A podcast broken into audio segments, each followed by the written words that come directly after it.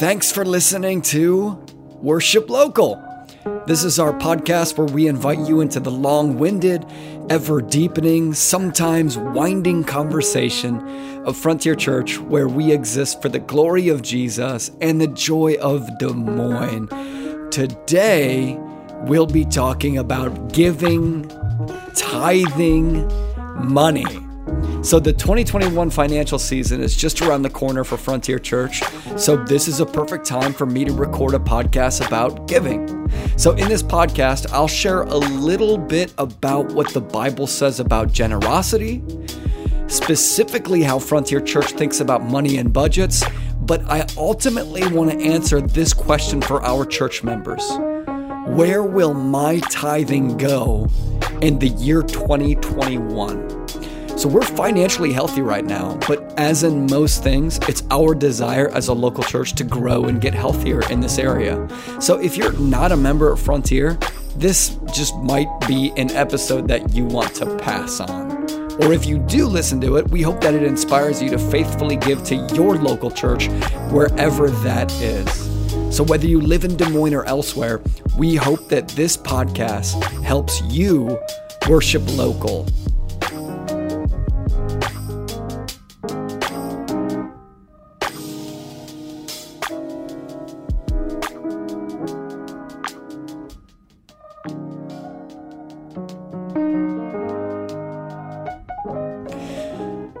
So I want to eventually get around to answering that really important question that you deserve to ask, which is, where does my tithing go when I give to Frontier Church? So we want to be honest and transparent and credible in the way that we use and spend our church's generosity. And ever since we launched four years ago, I think that we've embodied that. So we'll answer that question by examining it through the hypothetical lens of, where would your money go if you tithed a hundred bucks? one hundred dollars, how does that shake out? So before we get to that question, I, I honestly just want to start this conversation with a note of honesty and transparency, especially since this is a podcast about giving. In the four years that Frontier Church has existed, I've, I've done a poor job on teaching about giving. At At the pastoral level, this has been a conversation that we've had several times. And, and if you if you guys know Andrew and Kent and Stephen, then you know that they were super, super, super gentle and humble in this conversation, and they didn't bully me around at all, but they have rightly pointed out my failure to teach on giving on several different occasions, and each time they've been totally right. As I've kind of thought about why that's the case, I think there's a couple reasons why I've done a lackluster job in teaching on giving. One reason is that the biblical books that we preach through so far as a church really don't emphasize giving as much as other books do. And because our pulpit is dictated by the Bible, I haven't taught explicitly about it very much. I think there's been like two sermons maybe in the last four years. We were talking about this among the elders the other day. I think there's been two sermons that have touched the subject in four years from Frontier's pulpit. But I think another deeper reason is that as a young pastor, I know that young people are suspicious about churches in general, churches' motives. Church kind of has a tainted, greedy history, but that's a bad reason to not teach on giving, um, because the Bible teaches on giving, and people need to know everything that the Bible teaches, whether it's about Jesus, heaven and hell, sexuality or morality or ethics or money and giving. So let's talk about that question then. What does the Bible say about giving? Well, turns out that the Bible has a lot to say about giving and generosity and money. So for starters, a pastor who's been helpful for me in summarizing what the Bible says about giving, this isn't going to surprise most of you guys, is, is John Piper, okay? So Piper points out that tithing is commanded in the Old Testament under the Mosaic covenant. That tithing was ten percent from everybody, and that ten percent was given to support the Levites. And the Levites were the religious leaders underneath the Mosaic covenant in the Old Testament. And Piper rightly points out that the New Testament, unlike the Old Testament, doesn't command tithing. So I don't know if that's surprising for you guys. So let me say that again. The New Testament doesn't command tithing. In fact, the word tithing isn't even in the New Testament. there's actually a new principle that replaces the principle of tithing. So what's the new principle? And by the way, that doesn't mean that the New Testament doesn't talk about giving. It talks a lot about giving. You've probably heard somebody rightly point out before that Jesus talks more about money than almost any other subject in the Gospels.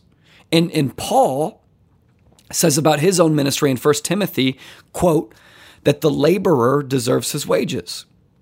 And Paul is even more clear to the Corinthian church in Second Corinthians when he says, quote, each one must give as he has decided in his heart, not reluctantly or under compulsion, for God loves a cheerful giver. So even in those couple texts, can you spot the new principle that replaces the old principle of tithing? Jesus himself said that, quote, it is more blessed to give than to receive. So the new principle is the principle of generosity. So in, in other words, the New Testament, it doesn't command tithing ten percent because the expectation is that the new covenant believers who have received so much in light of the cross, so much forgiveness and so much free righteousness and so much good news, those people shouldn't be motivated by an exact percentage. They should instead be motivated by just how much generosity can we exhibit. So to quote Piper again for the win, Piper says, we should give, we should outgive those, we should outgive those who lived under the law because we have a better covenant and a better promise. Everything is greater with Christ, so why wouldn't giving be greater? So let me give you a quick pastoral note. Um, I think that everything I've said so far is helpful, but I also think that ten percent can be a helpful target if you feel like the principle of generosity is like just too abstract for you. No doubt some of you have listened to this last blurb on what the Bible says about generosity. And those of you who love your spreadsheets, you want to pull your hair out because Paul says, each one must give as he has decided in his heart, rather than saying, each one must give exactly ten percent. And so you kind of want to respond by being like, just be helpful, Paul. Just show me your Google spreadsheets. Just show me your personal budget. Just give me a number. So I totally resonate with that. So personally, Chloe and I personally use the ten percent number as our baseline for giving to Frontier Church with the goal of surpassing ten percent in the future. So Chloe and I, we feel like we're very, very close to hitting that ten percent number of giving to the church. But once we hit that number, we don't just want to sit on our hands and dig our heels in and congratulate ourselves and feel like we're there, because we believe that the New Testament principle is the principle of generosity. So even when we do hit that ten percent number, we want to continue to come back and reevaluate our giving with the hopes of really being capable of maybe even giving a higher and higher percentage as hopefully our church grows more and more. So for some of our younger couples in Frontier Church, that might not be possible right now. If that's you, again, let me pastor you. Pick a number for yourself that's somewhere between we can do that and ouch, right? Somewhere on that spectrum between, hey, we can do that and ouch. The worst effect that the word tithing can have on a Christian is for you to think, well, I can't accomplish giving ten percent, so I might as well just not give at all. So that's a, that's a terrible effect, right? That's a, that's a bad response. So I would say to, is, like specifically the young couples, I would say, start small. Just get into the rhythm of giving. And as you experience the rhythm of giving, I think you'll experience the joys of giving. And as you experience the joys of giving, then it can become a worshipful, intimate experience with the Father to look at your budget, reassess, and think, how can I give more to your mission, Father? I think that's a helpful starting place.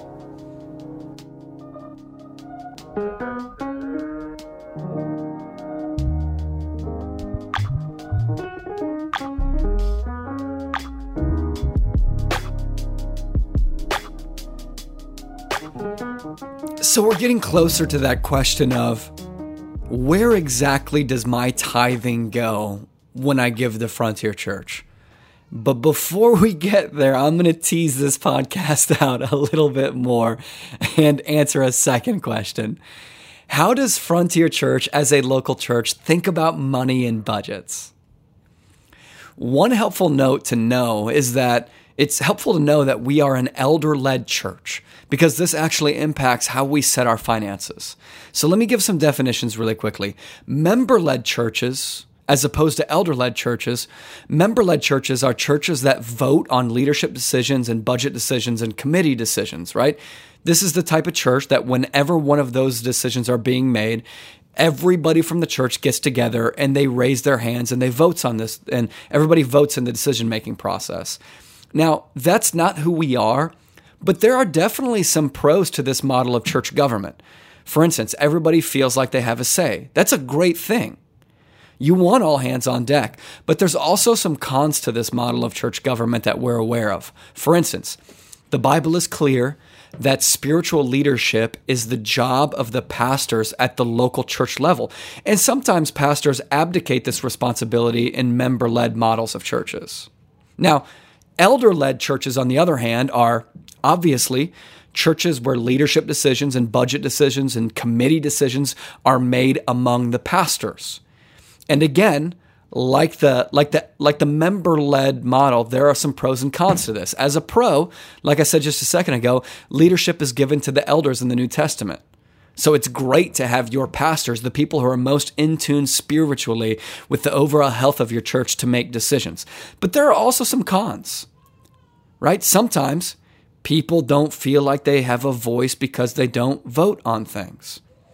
So even though Frontier Church is technically elder-led, our model is a bit of a hybrid. We are what we call elder-led, congregationally sensitive. So rather than doing church-wide voting, we have a three-step rhythm for decision-making. Number one, the elders first cast the vision to the church for decision-making. And then number two, we give the church a season to have conversations with us about it and exercise their voices. Before, number three, the elders eventually vote on it. So in the case of the finances, you'll see our proposed budget at a membership meeting before it's eventually finalized. And then we'll give you a season to speak into it before we finalize it. So it's just helpful to know that that's one of the ways that we set the budget. So here's how we set our budget. In general, healthy churches, and this is going to be a little bit nerdy, but healthy churches in general set their, set their budgets with one of two models. Number one, the previous year's tithing model, or number two, the projected growth model. Now, we like both of these models, but we generally choose a third model, which is a hybrid model. For instance, for our twenty twenty-one projected budget, what we did is we averaged the giving in the last six months of the twenty twenty year. We didn't use the full year because things have been so unpredictable and up and down with COVID. So we thought that the last six months would be the perfect barometer for understanding our church's average giving. So we we also just didn't use a projected growth model. And that... That model has some benefits, but we think that it can be a little bit presumptuous upon God. You can begin to think, well, we grew six percent in this last year, so let's increase our budget for next year by six percent, assuming that God's going to continue to behave in exactly the same way. So you can see how that sometimes gets a church into trouble. And you can see how we don't go wholesale into that model, and that's why we end up with a hybrid model. So another helpful note for how we set the budget, and gosh, now that I'm reading through this, I'm realizing how nerdy this is. So hang with me a little bit. But the last helpful note for how we set the budget is the fact that we believe in the Holy Spirit. Hopefully that's not a shock for anybody at Frontier Church. But because we believe that the Holy Spirit is real and moving, and causes things to happen and change within the space-time continuum of history, we're comfortable taking risks financially and operating at partial deficits. Last year, for instance, we operated at about ten percent over budget in order to pay Nick Powell as a staff member, and we almost matched it. And the reason why we're comfortable with this is because we think that the Bible encourages us in this direction. Think about the parable of the talents. Um... There's this great Bible story about leveraging the talents for God's kingdom. It's a story that Jesus tells in parable form. In the parable, this master gives talents to his servants, and he gets mad at the servant who just buries his talents and then gives them back to his master at exactly the same amount. And he loves the servant who takes the talents, takes a risk with them, and grows God's kingdom and brings him back even more talents. So as long as the risk is wise and motivated and godly, we want to leverage our talents to grow God's kingdom. We don't want to be accused of just burying our church's generosity and sitting on it. So those are three helpful things to know about the way that we set our budget. We are elder-led. We have a hybrid model between using the previous year's tithing and the projected growth model, and we believe in the Holy Spirit.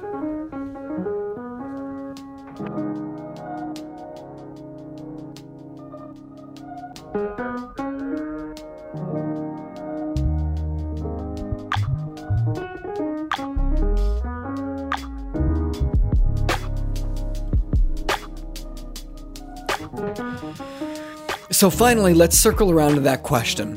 Where, if I'm a member at Frontier Church and I give to the mission of this church, where exactly will my tithing go in the year twenty twenty-one? That's an awesome question. So imagine that you tithe by giving Frontier Church one hundred bucks. I'm not saying you should. You should give like Paul says, according to what the Spirit reveals in your heart. It's just that the number one hundred is super, super simple. So imagine that you give us one hundred dollars, you tithe one hundred dollars. Here's the cool thing. ten dollars don't even go to Frontier Church. They actually go directly to church planting. So if you've been around Frontier for a while, you know that we give ten percent of our internal tithing directly to the mission of church planting. So one dollar of that goes to Acts twenty-nine, which is a church planting network that we're a part of that helps plant more churches. two dollars of that goes to the Baptist Convention of Iowa's cooperative pro- program, which is awesome. The cooperative program supports church planters in a lot of cool ways. It gives gifts to church planters, and it gives initial funding for church planters. It's awesome. And then the remaining seven dollars of that ten dollars, which is the bulk of our church planting budget, goes to Hope City Church over in Clinton, Iowa, to our very own church planter, Nick and Holly Powell, which is really cool. It's cool. Because it means that you as a member at Frontier, you are involved in church planting if you give to Frontier's mission. It doesn't matter if you never plant a church, never become part of a future church planting team. By just giving to our church, you are helping plant other churches. I just think that's so cool. And then the next eleven dollars out of the one hundred dollars that you tithe to us goes to ministry management. So these eleven bucks are like super, super important. They purchase things like music equipment so that we can continue to sing to the Lord with excellence and gladness on Sunday mornings. It gives Andrew and I discipleship budgets so that we can buy coffee for people and meals for people and minister to them with the gospel at coffee shops and in restaurants. And there are other categories that this eleven dollars go to as well, like team building, travel expenses, Sunday supplies like communion, ministry management tools that help us schedule volunteers and show lyrics on slides on Sunday mornings. Your tithing, in short, helps us purchase the tools that are necessary so that we can minister faithfully to you on Sunday mornings and to the city the rest of the week. And then the next eleven dollars goes to facilities, or sorry, not eleven, the next twenty dollars goes to facilities rental. So we have to, obviously, we have to pay Noche on Sunday mornings, and we also have to pay for facilities insurance in case something bad ever happens. But this is really cool because it means that for us, your twenty dollars doesn't just go towards purchasing purchasing a, pl- a place for us to worship on Sunday mornings, but it's a win-win because it goes towards supporting a cool business in our local community, Noche, which is this sweet jazz club that serves our city and provides our city with a unique culture. And it won't always be like this because we hope one day that we're going to own our own church building. But for now, We think it's a cool way that we can exist for the joy of Des Moines, especially in times like COVID, guys, where our facilities rental is playing a significant role, like a significant role in keeping a jazz club's doors open and lights on in a really, really rough time to be a small business. And so after that twenty dollars goes to facilities rental, we've got about sixty remaining dollars out of the one hundred that you tithe. That sixty dollars goes to staff, which is Andrew and I. So this won't always be possible, but as an ideal or a goal, since day one, one of our financial goals has been to invest over fifty percent of our budget into ministers of the gospel rather than brick and mortar. So the bulk of your tithing, about sixty percent of it, go, I mean, this is so cool. It goes towards putting food on our tables, helping us pay our mortgages, helping us feed our families, helping us clothe our children so that we can be pastors who minister the gospel to you. This is so important for you to know. I'll I'll give you one reason why. One of my old heroes of the faith, he was a dude named Mark Driscoll. He came under significant heat five years ago when it came out that he was inappropriately misusing church funds to support his personal books to get them on the New, the, the New York Times bestseller list. Right? That's just heartbreaking. These people are being obedient to God and they're giving generously to the mission of God by giving to their church. And it turns out that this funding is being misappropriately used for one man's agendas. That's heartbreaking. But it's also really great motivation for us to make sure that we don't budget our church's generosity around buying stupid stuff and inappropriately spending it on things that aren't gospel needs. By aiming to budget over fifty percent of our church budget towards ministers, towards people, we ensure that your generosity literally puts food on our tables so that we can serve you. And this is exactly why Paul can serve the church of Philippi with so much joy. If you've ever, if you've ever read uh, the book of Philippians, it's basically Paul's thank you letter to the church of Philippi for supporting him financially. In chapter one, Paul says, I thank God in all my remembrance of you, always in every prayer of mine, for you all make my prayer with joy because of your partnership in the gospel from the first day until now. The partnership that Paul's talking about is primarily their financial partnership that they send with Epaphroditus that allows Paul to stay alive and keep moving the gospel forward. We want Frontier Church to be kind of like that. So if you don't like the, hey, let's imagine you give a hundred bucks, how is it going to shake out? If you don't like that, let me just break it down to you in percentages really, really quickly here. ten percent of our budget goes to church planting. twelve percent of our budget goes to ministry management.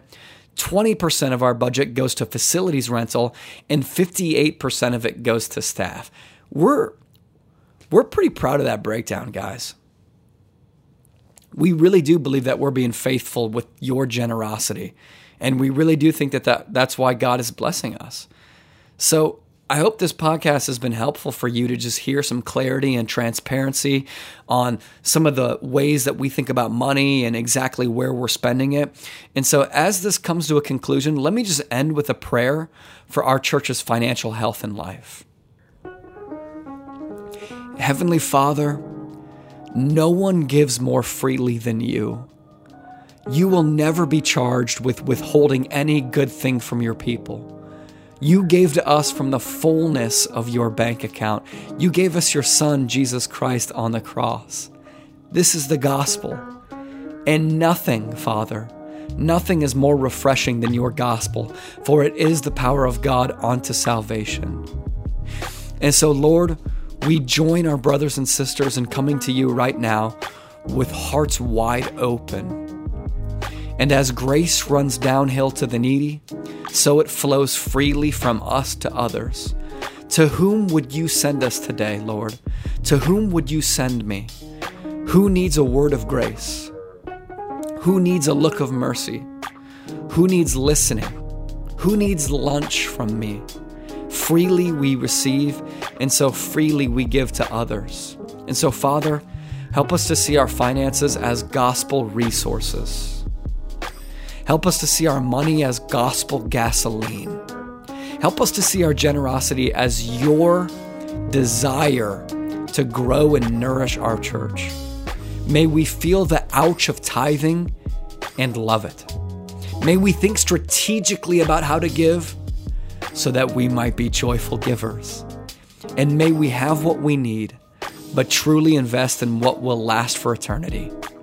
In Jesus' name we pray all these things. Amen. Guys, I love you. Thanks so much for your giving. It means that Cole Dykey and Andrew Self can be your pastors and still put food on Russell, Della, Chloe, Malachi, Lydia, Abel, and Tracy's plate.